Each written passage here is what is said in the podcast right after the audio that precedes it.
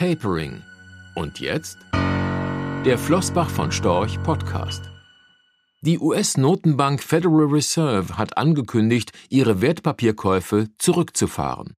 Drohen nun Verluste an den Aktien- und Anleihemärkten? Während die Europäische Zentralbank ihre Anleihenkäufe voraussichtlich unter einem neuen Label verlängert, hat die US-amerikanische Federal Reserve Bank unlängst angekündigt, ihre monatlichen Nettowertpapierkäufe von zuletzt 120 Milliarden US-Dollar schrittweise zu drosseln. Tapering. Im November und Dezember sollen die Nettokäufe um jeweils 15 Milliarden US-Dollar pro Monat reduziert werden. Würde diese graduelle Rückführung im kommenden Jahr fortgesetzt, liefen die Nettokäufe im Juni 2022 aus. Zu diesem Zeitpunkt würde die Fed Wertpapiere im Wert von mehr als 8 Billionen US-Dollar, darunter knapp 6 Billionen US-Dollar an US-Staatsanleihen, auf ihren Büchern haben. Was bedeutet das Tapering für Anleger? Wenn weniger Käufe der US-Notenbank für weniger Nachfrage am Anleihemarkt sorgen, müssten dann nicht die Anleihekurse fallen und die Renditen entsprechend steigen?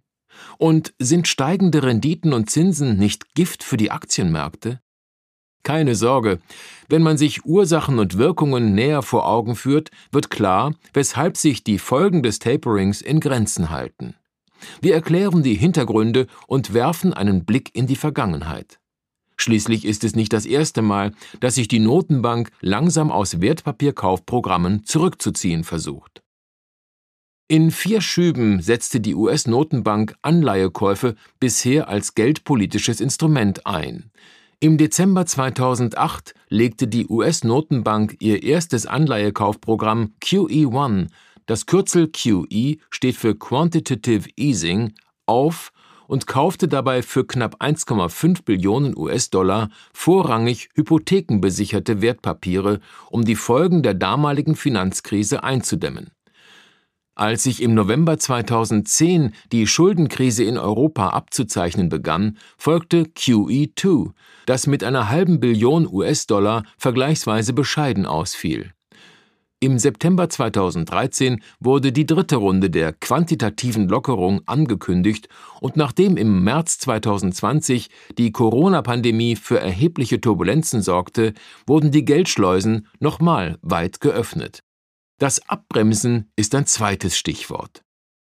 Wenn eine Straffung der geldpolitischen Zügel dafür sorgt, dass auch die Erwartungen der Marktteilnehmer hinsichtlich des langfristigen Wirtschaftswachstums sinken, dann führt auch dies in der Regel eher zu fallenden und nicht zu steigenden Renditen am sogenannten langen Ende, also bei Anleihen mit längeren Laufzeiten, etwa mit zehn Jahren oder mehr weil sich mit Beginn der Anleihekäufe der zuvor kollabierende Wirtschaftsausblick verbessert, erklären sich dadurch die steigenden Renditen während der Kaufprogramme. Egal ob in der Finanzkrise im Jahr 2008 oder mit Beginn der weltweiten Lockdowns nach Ausbruch der Corona-Pandemie. Mit dem Handeln der Notenbanken kehrte jeweils das Vertrauen der Anleger zurück. Die Anleiherenditen stiegen nicht trotz der massiven Nachfrage der Notenbanken, sondern deswegen. Last but not least werden die Maßnahmen der Notenbank antizipiert und Renditehochs von Marktteilnehmern vorweggenommen. Als beispielsweise die Notenbank im Dezember 2013 mit dem Tapering begann, fielen die Renditen in den Monaten danach zwar deutlich zurück. Die für den Markt überraschende Ankündigung des Taperings im Mai 2013 hatte jedoch bereits für einen steilen Anstieg der Renditen von zwei auf drei Prozentpunkte innerhalb weniger Wochen geführt. Ein solcher Schock bleibt dem Anleihemarkt diesmal wohl auch deswegen erspart, weil der sukzessive Ausstieg aus dem aktuell noch laufenden Kaufprogramm bereits seit längerer Zeit erwartet worden war. Rechtlicher Hinweis. Diese Publikation dient unter anderem als Werbemitteilung.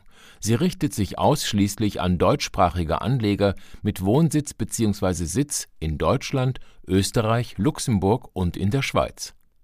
Die in dieser Veröffentlichung enthaltenen Informationen und zum Ausdruck gebrachten Meinungen geben die Einschätzungen von Flossbach von Storch zum Zeitpunkt der Veröffentlichung wieder und können sich jederzeit ohne vorherige Ankündigung ändern Angaben zu in die Zukunft gerichteten Aussagen spiegeln die Zukunftserwartung von Flossbach von Storch wider, können aber erheblich von den tatsächlichen Entwicklungen und Ergebnissen abweichen. Für die Richtigkeit und Vollständigkeit kann keine Gewähr übernommen werden. Der Wert jedes Investments kann sinken oder steigen, und Sie erhalten möglicherweise nicht den investierten Geldbetrag zurück. Mit dieser Veröffentlichung wird kein Angebot zum Verkauf, Kauf oder zur Zeichnung von Wertpapieren oder sonstigen Titeln unterbreitet. Die enthaltenen Informationen und Einschätzungen stellen keine Anlageberatung oder sonstige Empfehlung dar. Sie ersetzen unter anderem keine individuelle Anlageberatung. Angaben zu historischen Wertentwicklungen sind kein Indikator für zukünftige Wertentwicklungen. Diese Veröffentlichung unterliegt Urheber-, Marken- und gewerblichen Schutzrechten.